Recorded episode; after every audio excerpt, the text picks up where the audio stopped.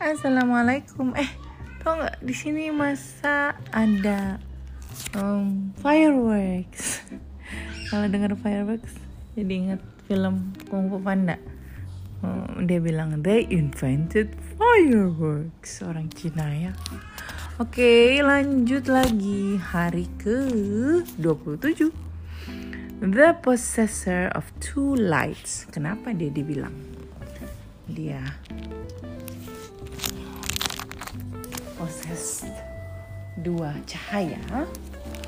Let's see. After the Prophet Muhammad sallallahu alaihi wasallam migrated to Madinah, he visited Usman and Ruqayyah. Ah, kan mereka udah pindah tuh dua kali. Sekarang di Madinah kan? In 625, after a brief illness, Ruqayyah passed away.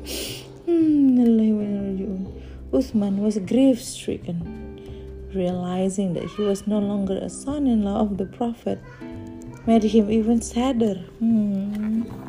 The Prophet Muhammad wasallam sensed this. About a year later, the Prophet gave Usman his second daughter to marriage. She was Ummi Umm Kulthum, a divorcee from her earlier marriage with the son of Abu Jahl, the enemy of Islam.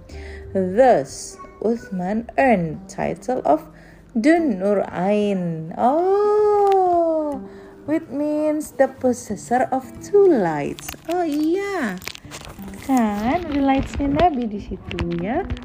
Hmm, Rukaya sama Umm Kulsum. Oh, this was because he was married to to two of the Prophet daughters, Ummu Kulsum did not live long and died six years after her marriage in 630 without having had any children. The Prophet led the funeral pray- prayers earlier.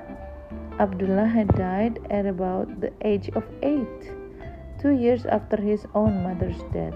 The Prophet had also led Abdullah funeral prayer. Ya ampun, sedih banget sih kisah hidupnya. Oh my god. sedih banget. Maksud ya ini ya maksudnya orang itu nggak ada yang sempurna ya. Hidupnya kita lihat indah indah indah indah tapi siapa yang tahu? Coba dua kali menikah dua kali meninggal istrinya anaknya yang kecil juga meninggal. He would be so devastated but no he would not. Karena dia masih punya prophet ya sama Islam.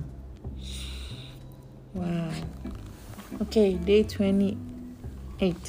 The tiding of paradise. Nah, ini dia. Ini yang bikin dia tenar nih.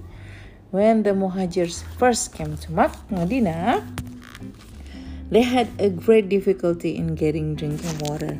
There was just one well, ada satu sumur, and its owner would not allow Muslim to draw any water unless they paid a high price for it. The Prophet Muhammad wasallam asked, Who is there who will buy this well for the Muslim? Allah will reward him with a fountain in paradise. Uthman responded immediately. Course kalau amalnya kaya juga langsung balik siapa coba yang bisa beli surga mm-hmm. he bought the well for 20,000 dirham. Berapa ya itu sekarang? And donated to the Muslim. When Al Masjid Al Nabawi was found to be too small for the growing number of Muslim the Prophet was obli- oblig- obligate to us who is there who will pay for the extension of this masjid? Again, Usman stepped forward to take the responsibility whenever help was needed. Usman never hesitated to donate generously to the cause of Islam. On one occasion, Usman's contribution was the largest. He gave 1,000 camels, 50 horses, and 1,000 pieces of gold.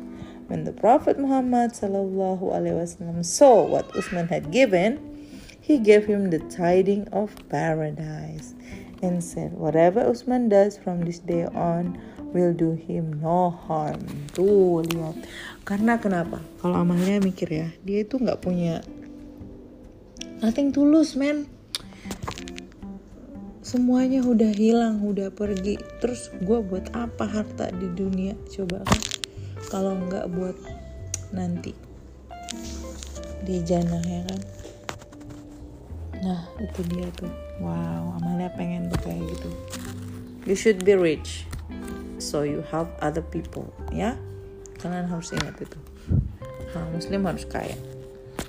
Oke okay, nanti kita sambung lagi ya? Day 29 and 30 untuk hari ini. Oke okay, bye